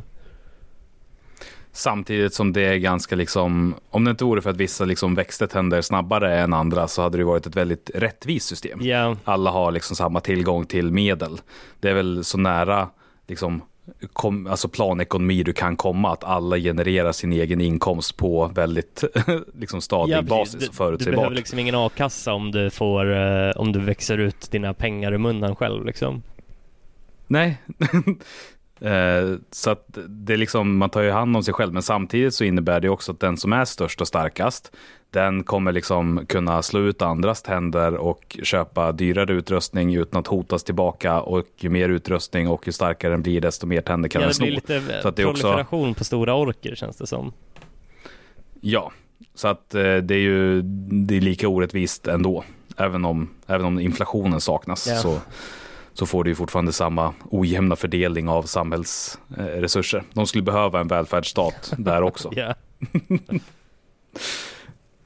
Ehm, men, men en effekt som du får det är också att prisnivåer ligger väldigt stadigt. Alltså Mm. värdet. Det är som Big Mac, så- alltså- eh, vad säger man, Big Mac eh, ja, precis. Index. Fast det här är Big Teeth Det skulle vara Index. Uh, Squigpie-index. precis. det är ett. Det var ett igår och det var ett för 60 miljoner år sedan. Ehm, och det som det också gör det är att det skapar ganska liksom stora incitament för konsumtion. Så det är en ekonomi som, som har en extrem hastighet. För att om du inte kan samla pengar utan du måste använda dem direkt när du har fått dem så går det ju runt väldigt mycket. Så jag kan ju också tänka mig att samma tand liksom hinner med ett visst antal eh, transaktioner innan den vittrar sönder bara för att den måste Ja, användas. alltså, sen, är det ju, sen är ju frågan om det är liksom att de vittrar inom tre dagar eller ett år. Eller, Alltså, nu höftar jag här, men jag har för mig att jag läst någonstans att det är typ ja, men, inom månader eller månad. ja okej okej. Då är det ändå ganska rimligt. Men då, då, då har man ändå incitamentet att, att spendera dem ganska snabbt.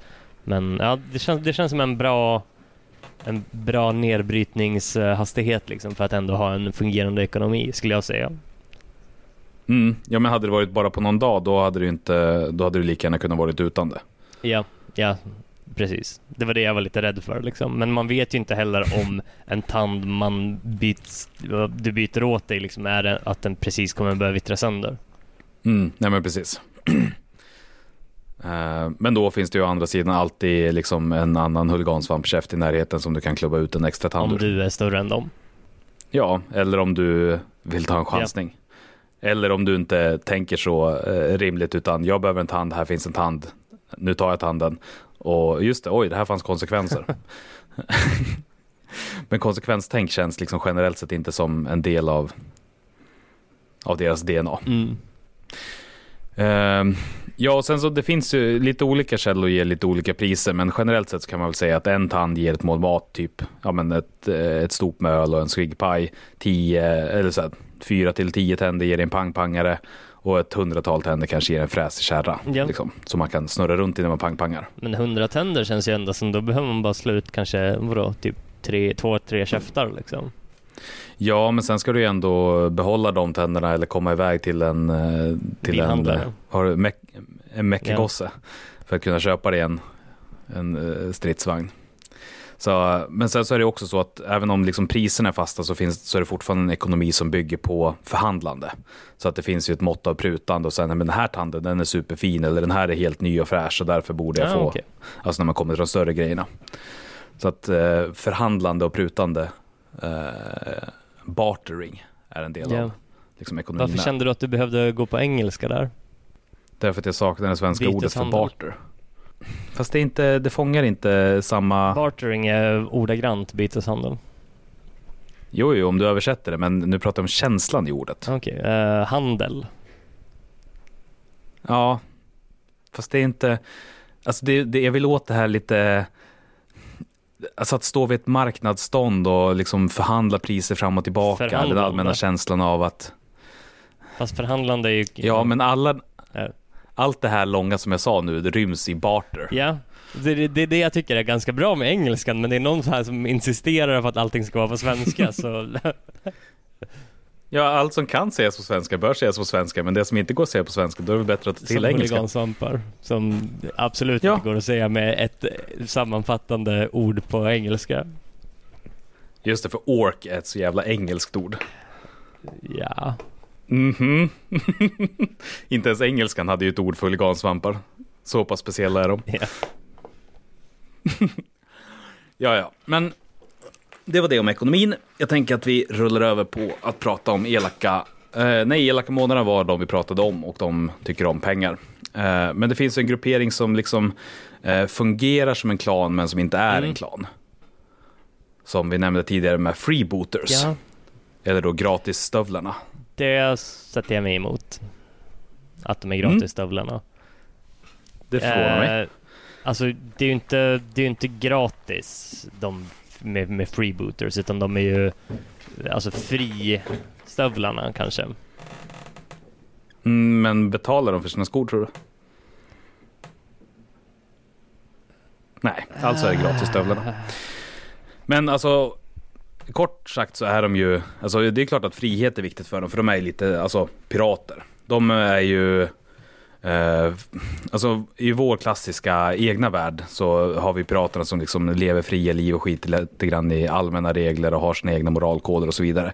Och här är de ju också typ banditer och anarkister som säljer sina tjänster till vem som behöver och eh, när de behöver det. Och utöver att liksom slåss så har de också en väldigt stor girighet så de tycker om att plundra. Yeah. Men, men nästan eh, får jag känslan av att mer än att plundra så tycker de om eh, det faktum att om någon liksom vaktar någonting som är värdefullt för dem så slåss de med större intensitet så att då får de ett bättre slagsmål. Snarare än loten i sig. Ja. Nej men alltså eh, eh, pe- personligen så gillar jag inte freebooters-figurerna, alltså som så här estetiskt. Att jag tycker det är Nej. lite, lite konstigt att de har liksom pirathattar. Eh, i, det, det här är alltså en det här är alltså en alien Jolly det Ork. här är alltså en, en alien-ras som lever ute i, i rymden men på något sätt har de blivit inspirerade av liksom så här 1700-talets eh, eh, 1700-talets jorden och pirathattarna liksom. Mm. Nej, och jag kan väl lite grann hålla med dig att eh, här så slår liksom nästan lite grann den här eh, knasigheten över i att bli för knasig. Ja. Nej men liksom hade, hade de bara varit ah, okej, hade de varit generiskt eh, piratiga, alltså eh, att, att de till exempel tillägnade sig åt piratigheter, då hade de Mm. en sak. Men att de faktiskt har pirathattar med liksom den här Jolly Roger-symbolen på. Jolly Ork. Okej, såklart. Eh, det, det, det är faktiskt det som, eh, som förstör freebooters för mig. Mm, ja, men jag, jag kan faktiskt hålla med dig där. Att det går liksom över gränsen. Alltså, det känns som en, en rest från 80-talets eh, kreativa skapande som inte har utvecklats riktigt i takt med resten av Nej, universet. precis. Alltså, de hade kunnat göra dem, nu, vet, nu kanske de har gjort det eh, bara senaste månaden, jag har inte haft koll. Men de kan ju ha, alltså, de skulle kunna göra några som bara verkligen är mer som så, här, alltså, eh, vad heter det, korsärer liksom. Eh, alltså typ rymdpirater som inte har 1700-tals estetik liksom. Ja, alltså, tog man bara bort de, alltså, jag tycker att det är gränsfall med till exempel så här mekaniska klor och eh, träben. Ja. Ja men det kan, ju, Eh, precis, det kan ju vara coolt. det- Det, det, har- det har ju orkerna ändå liksom. Det, det är ju inte någonting. Mm. Men, här, men här har de det ju i liksom större utsträckning eftersom att ja, men en, en eh, smärtgosse lämnar ju kanske inte sin klan i första taget utan antagligen så har den gjort någonting som är fel, dåligt och eller konstigt för att liksom bli förvisad eller välja att så här, men här hör jag inte hemma längre. Och alltså så får du liksom andrahands sloppy seconds eh, när du liksom kommer till en smärtgosse hos gratisstövlarna. Och därför så funkar det liksom in i, ja det blir liksom rationellt. Nej men, men alltså just, Men- just eh, fysiskt så tycker jag de ser coola ut gubbarna. Alltså det, det, jag köper det att de får dåliga klor och att de får eh, träben liksom. Det, det kan jag köpa för det det, men det, det är just liksom pirathattarna. Det är hattarna jag stör mig på. Mm. Ja, men det, jag, jag kan hålla med att det, det trycker det hela lite över gränsen. Hade, hade de bara haft vilka huvuden som helst förutom pirathattar så hade det varit lugnt. Samtidigt som det är lite häftigt också. Men, men, jag, men, jag måste, men, men jag måste släppa den allmänna känslan av 40K och uppskatta det som en egen Ja. grej. På något sätt, ja. Men, men de passar inte riktigt in. Nej, Min det immersion. i universet där den stora gröna muskliga typer växer från svampar. Där, alltså, jag köper det så långt, men trekantshattar? Nej, precis. Men eh, ja, ja, ja. Eh, Det får väl vara så. Nu oj, vi har spelat in länge. Ja. Eh, Vi betar av lyssnarfrågorna lite grann. Eh, Och den första var väl egentligen, ja, den som ligger nära till hands är ju då, vilken är er favoritklan? Min är Bad Moon, mer Dacca. Och översatt blir det då för er som inte förstår. Min är, är då, vad sa vi nu, elaka månaderna, mer pang Ja. pang. Eh, Och du sa att det var. Goff? eller de eh, eh, onda solarna. Mm. Just för, för fordonsgrejer precis. eller? Plus att jag tycker att det är, det är lätt att göra rött snyggt också, liksom rent, eh, rent eh, målarmässigt tycker jag. Mm. Själv så, så är jag nog ganska mycket inne på dödsskallarna. Alltså just för att det som alltid har Eh, jag har tyckt om det är liksom teknologin och framförallt liksom det här att spika ihop saker som inte hör ihop och få det att funka. Eh, så det skulle lika gärna kunna vara eh, elaka månaderna.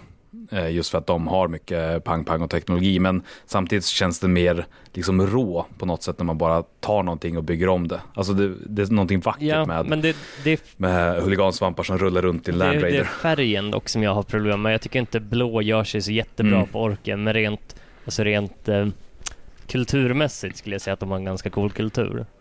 Eh, Mm. Men samtidigt, jag menar jag Eh, är ju uppvuxen med, eh, med fantasy då. Och där är ju blått väldigt mycket använt av eh, Savage Orcs och liksom de mer tribala delarna. Så som skulle vara eh, ormbitarna. Ja, men precis. Och det är väl de som liksom ligger lite nära till hands också, just eftersom att de är så uppenbart dumma och härliga i sitt förkastande av allting nytt. Att liksom ignorera möjligheterna bara för att det används i inte mer än några millennier. Estetiskt tycker jag faktiskt att, eh, att uh, ormbitarna är några av de coolaste för de använder ju de här, eh, alltså, alltså inte Warhammer Fantasy utan eh, Age of Sigmar-figurerna oftast. Alltså de använder Savage Orc-figurer när man gör, när man gör sina, sina Snakebites. Så eh, jättemycket, Mm. många snygga konverteringar med dem. Ja. Eh, nästa fråga, ett par frågor. Vad händer med Krorks? Krorker, vad har, vad har de med Primorks att göra? Har ni hunnit läsa någonting om Vigilus? Och har ni hört att orkerna var en stor faktor? Eller jag har hört att orkerna var en stor faktor i den kampanjboken. Nej, jag har inte läst Eh, Vigilus. jag har läst lite om Vigilus, men det är ju den här, alltså det är ju Det är väl Jeans Cults först och främst. va? Ja, men eh, jag har läst lite om Vigilus, men det var mest för att det var liksom, det var ju, det är ju det är årets, eller vad ska man säga, editionens stora kampanjsetting liksom. Att vi har, Vår tids ja Armageddon. precis, Eh, att vi har liksom, eh, ja, det är jättemånga av de här typ boxed uh, gamesen som utspelar sig där, typ Speed Freaks, Tooth and Claw, eh, jag tror Kill Team uh, starter-grejen också faktiskt utspelar sig där. Alltså, Shadowspear är väl också satt ja där just i närheten. precis. Och ehm, alltså typ nästan alla lådor som kom senaste året, alltså de här stora, vad ska man säga, bra prislådorna har liksom utspelat sig där. Ehm, och det, alltså Vigilus, för de som inte vet, ligger den ju i en, vad ska man säga, en choke point mellan, en flaskhals då, förlåt, eh, mellan eh, Mm. eh, två delar av, vad ska man säga, mänsklighetens territorium. Mm, För att det är jättestora varpstormar som du inte kan riktigt ta dig igenom, men där kan du ta dig igenom hyfsat Precis, det är en väldigt strategisk plats. Eh, som också är väldigt coolt att de valde den. För, för tidigare, typ Armageddon, vet jag inte hur strategiskt positionerad den var liksom ur en ur en, eh, vad ska man säga, grand strategy perspektiv liksom. Men den här är ju faktiskt en, en betydelsefull plats. Det som jag tycker är lite konstigt är just det att alla inser hur betydande den är och att alla är med på den här ö, eller ön, vad säger jag, på den här planeten och bråkar om den Samtidigt som ingen har gjort någon så här super mega play för den och typ, eh, så det har inte blivit någon riktig planetary bombardment eller liksom nå någonting sånt. Nej, alla, alla lite grann doppat tårna Ja, men ingen gör någonting på riktigt. Att, att det är liksom samtidigt så, på alla fighter där. Ja, men samtidigt nu så Abaddon är på väg dit och så där så att det kommer nog bli lite Ja, åka av precis. sen. Undrar, vad, alltså, undrar men, vad som händer rent lårmässigt. de har- liksom. Ja, de har ju byggt upp det för att det kan gå lite grann åt vilket Ja, håll som precis. helst. Men för att det är så många olika som är där och, och, och, och, och doppar tårna. Alltså, Ja, och min uppfattning är väl typ att alla utom just huligansvamparna har en stor roll där. Det, det är de jag upplevt som Fa- inte Fast de, har varit de så... har ju varit där eh, och brummat omkring där jättelänge. De har ju liksom, de skulle ju först anfalla planeten, eh, men den misslyckades. Så efter det har de, de har fastnat på planeten och nu driver runt i stora så här, typ Mad Max-svärmar med, med bilar. Ja, och så ja, ja. åker mellan, Så vi har eh, liksom- mellan Hive Citiesarna. Just det, så mänskligheten håller sig i Hive Cities, de är infesterade av genstill cults och sen så har vi orkerna som glider Precis, runt där och bara är typ allmänna... patrullerar ute på här wastelandsen utanför. Eh, Mm. Så de bara väntar Och på att kraftfälten ska falla ner liksom. För det är kraftfälten runt Hive Citiesarna som håller dem borta. Så när som helst skulle Ja. Orksen bara kunna, eller förlåt, Huligansvamparna kunna bara typ eh, ge sig in i striden liksom. För de har redan en, de har nog den Ja. största military presencen på planeten i dagsläget skulle jag eh, grabbgissa. Ja, ja. Ehm, men eh, det här med vad händer med Crocs och vad har de med Primorks att göra? Eh, vi går lite, vi pratade en del om det i början, men Crocs är ju alltså uh, huligansvamparnas ursprung och huligansvamparna är ju då uh, Krorker så som de är idag. Lite eller som, evolverade. ja men precis, lite, det beror på vem man frågar. Men det är lite grann som neandertalare och vi själva. Alltså neandertalare fanns förut, nu finns de inte mer, men de finns kvar i oss likväl. Ja, dålig liknelse. Det, jättedålig för att det är inte Nej. så det har gått till, men ja. Eh, jättedålig liknelse. Jag vet inte vad jag tänkte när jag skrev. Eh, men den allmänna populära teorin är i alla fall att eh, krorkerna var stora och starka och monstruösa eftersom att de hade stora och starka ledare att följa. För huligansvamparna fungerar ju själva så att ju större den största huligansvampen som leder dem alla är, desto större blir de själva. Och lite som en snöboll så blir det större och större allt eftersom att den rullar ner för det här snötäckta berget. Eh, Och eftersom att det då var de gamla som i någon mening ledde krorkerna så var de därför stora. Därför att de hade ett starkt ledarskap. Eh, Det som är hålet i den teorin är ju dock varför eller hur de gamla skulle använda för att kontrollera sina ledare eller kontrollera huligansvamparna. För att det enda en huligansvamp respekterar är ju en annan huligansvamp. Men eh, däremot så förut i gamla kodexar så pratar man om brain boys, vilket var Gretchens. Alltså de här, Ja, den lilla Alltså mindre varianten av Goblin-varianten. Ja. Eh, och att om de åt speciella svampar, för att Gretchens är smarta egentligen, och om de åt svamparna så kunde de få liksom makt över. Eh, och ofta så växer de fram som generaler i par.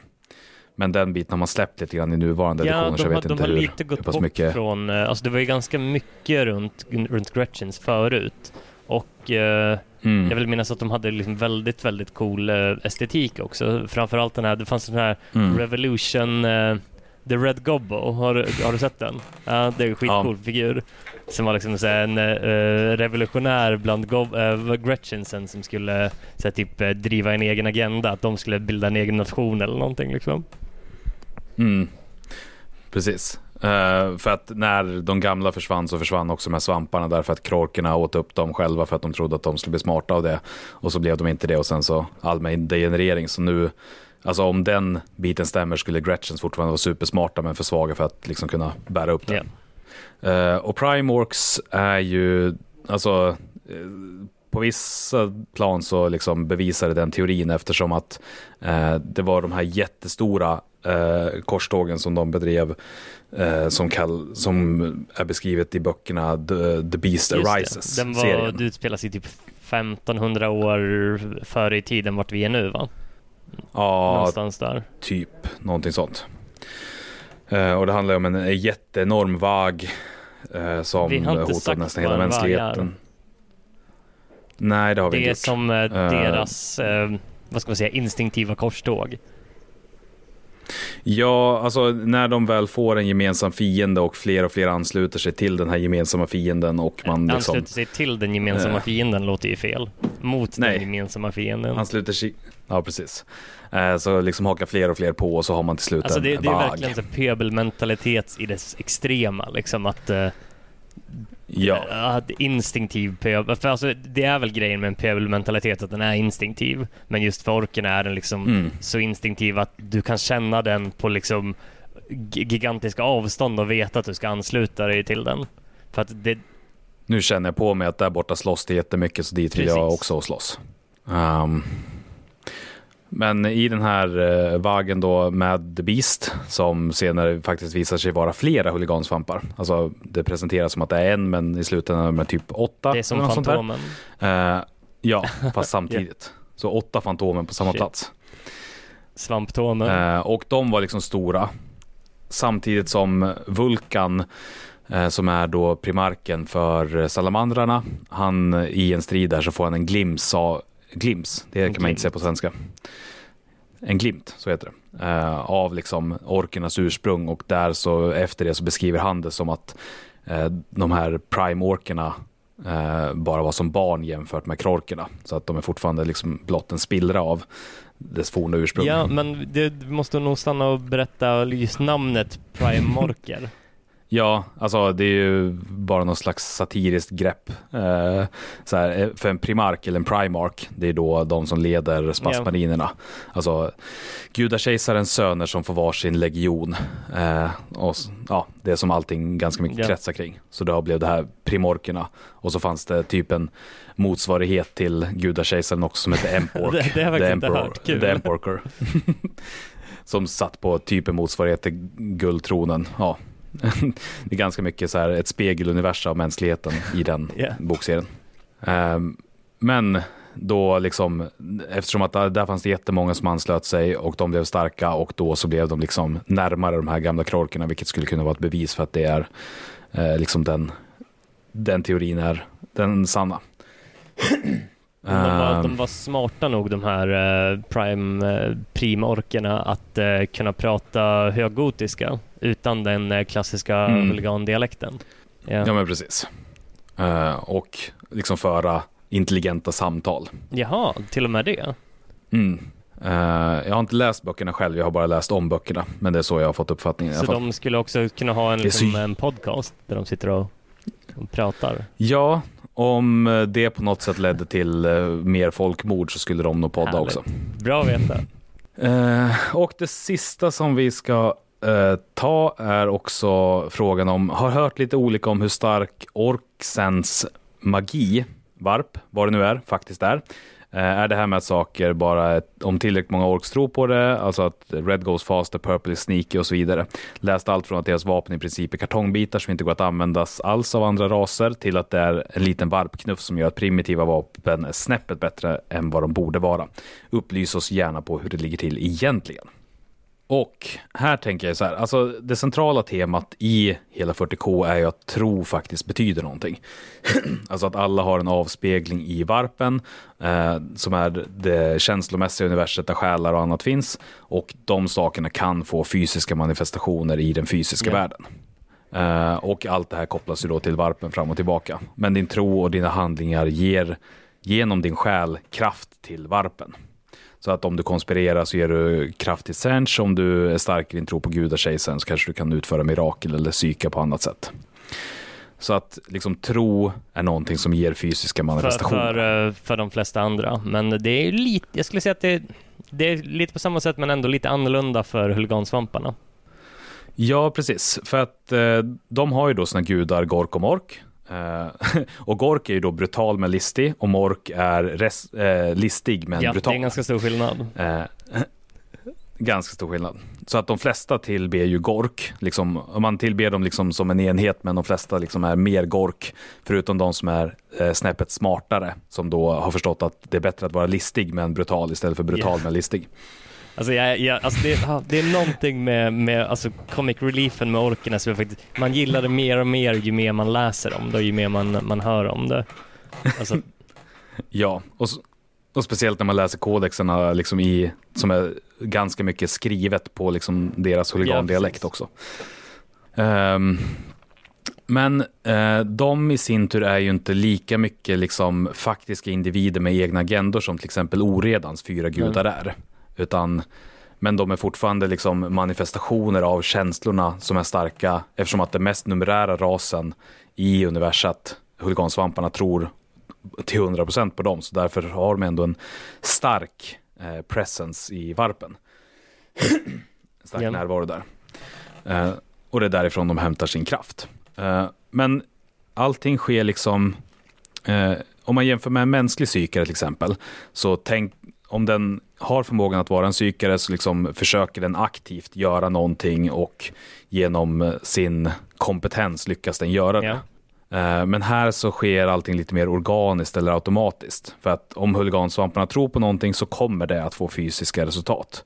Alltså inte så tydligt att det är Gork och Mork som eh, vill att det ska ske. För om du tillber Korn så kan Korn välja att skänka en del av sin kraft till dig och kräva någonting i utbyte, typ som en pakt med djävulen. Men Gork och Mork verkar, precis som huligansvampar i övrigt, de verkar vara lite mer, eller mindre uppstyrslade.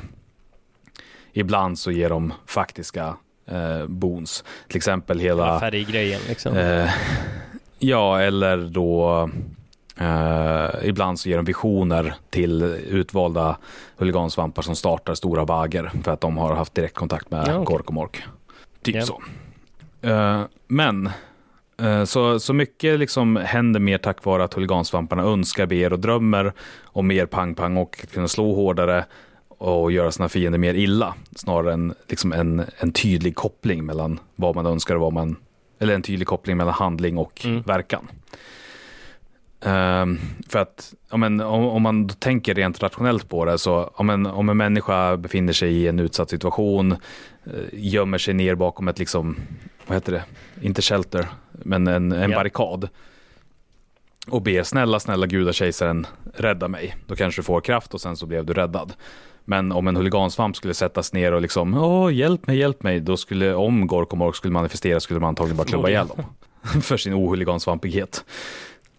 Ehm, så det som, det som det faktiskt gör det är att då de här, den här tron och övertygelsen på att saker som inte fungerar faktiskt borde fungera. Eh, det tar ju sig uttryck på, alltså det är inte helt supertydligt beskrivet, men jag personligen tror ju att eh, det är mer en fråga om att liksom bända på, på naturen snarare än att Ja, bryta det den helt och hållet. så. Du kan, du kan inte ha liksom en, en, eh, jag vet inte, en linjal och säga att det är en bil och om tillräckligt många tror att det är en bil så blir det en bil. Nej, för att alla deras fordon har ju Ja, fortfarande precis. hjul om de är tänkt att rulla. Eh, Så att det är väl snarare så att det finns eh, hjul, det finns en motor, det finns eh, avgasrör, allting sånt där. Men sen kanske man bara inte har kopplat ihop det. Men eftersom att det ser ut som en bil så tror man att det är en bil och då fungerar det som en bil. Så att det blir liksom som en, en, en stor grupppsykos liksom. Ja, och en grupppsykos som faktiskt får fysisk Ja, konsekvens. Det brukar Eh, nog att de de flesta riktiga de- grupppsykoser också få fysiska konsekvenser. Men, Ja, men, att, att det i eh, verkligheten eh, är ju inte samma sak som att få fysiska konsekvenser tänker jag. Nej, det var det jag menade. Tack. men till exempel, de använder ju fortfarande kulor till sina Ja. vapen. Sen så kanske de inte är laddade med krut, men de skjuter ändå för att det ser ut som en kula, Ja. alltså borde fungera. Och det i sin tur gör ju att andra raser inte riktigt kan använda orkteknologi, för det är inte säkert att den funkar så som det Nej. ska funka, utan det funkar för att man tror på Ja. det.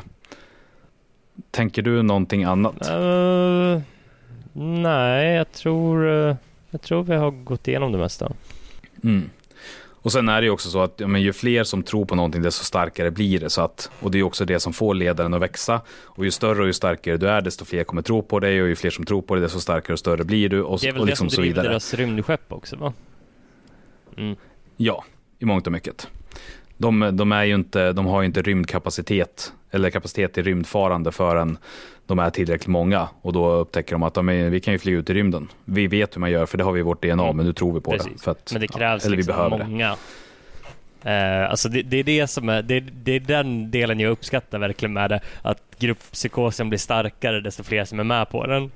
Tills den blir så stark att den Ja. sticker ut i rymden och invaderar en ny planet. Och också på samma sätt att det, det enda sättet att liksom stoppa en vagg är ju att då ja, men, eh, fimpa av ledaren Ja. för den.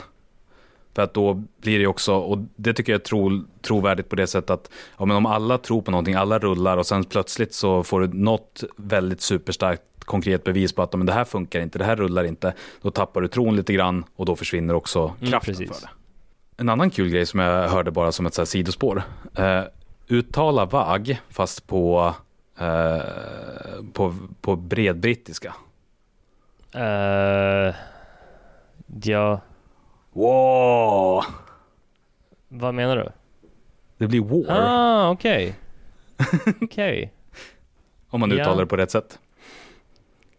Ja, om, om man kisar och uttalar det på rätt... Ja, ja, Mm. ja.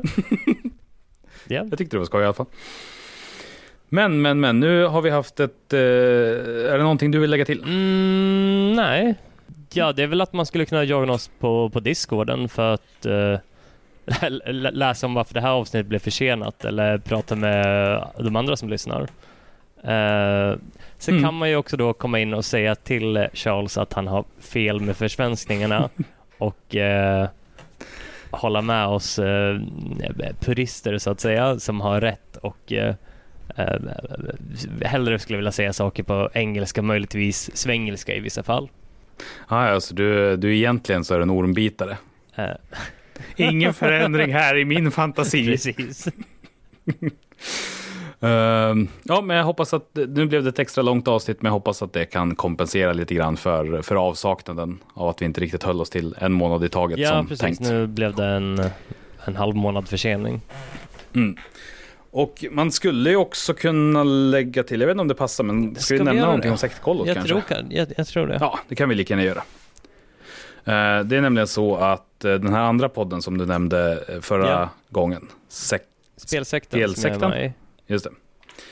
Eh, Där så är jag med och arrangerar ett kollo för den podden, vilket egentligen är en omskrivning för en brädspelshelg.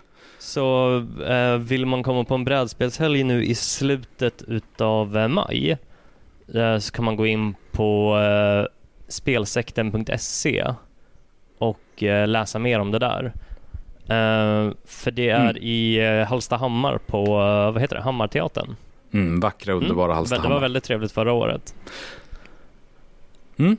Och då kan man också få göra studiebesök ner till Shadowplayers lokaler, föreningen Ja, där jag är ordförande. Vi har väl ett tusental modeller uppställda och en, en terräng för typ 60 Ooh. spelbord eller någonting. Så man kan gå Ja, glutta på. det vill jag nog också göra. Mm, det ska vi se till att ordna. Och man kan ju prata med oss också och ställa svåra frågor som vi inte hunnit läsa på förhand så att man märker hur lite vi faktiskt kan om precis. någonting. Jag funderade faktiskt på att ta med mig eh, Blackstone Fortress dit. Mm, Åh, ja. kul! Ja, Det blir skoj. eh, får jag lite sporre att eh, måla ett 40-tal figurer på en månad också. Mm. Ja, det Ja. låter som en jättebra plan. Men hoppa in på Discorden och där så liksom sker Och de mesta uppdateringarna och samtalen. Och det kan man gå in på via 40kpodden.se Så så, alltså klickar man sig vidare till Discord. 40K-podden, eller vadå? Hur, hur stavar man det? Nej, så, som det Med- låter. med- du med hör väl hur för. 40k stavas? F-Ö-R-T-I-K-Ö-podden. Du menar, eh, nu, nu bokstaverar du 40K-podden. Det var, du sa ett ö där. Ja, 40K. det är för att jag börjar bli trött i huvudet. jag måste hela tiden tassa på tå så man inte säger någonting fel i, i det här universet. Där, där ing, all, allt är bara en fantasi, allt är bara påhittat men ändå är det jävligt noga. Men, eh, Eh, ja, det, Ja. Var, det var allt för oss för den här gången. Eh, och vi hörs igen nästa månad, om inte tidigare. Mm. Mm. Ha det bra. ha det bra allihopa, hej!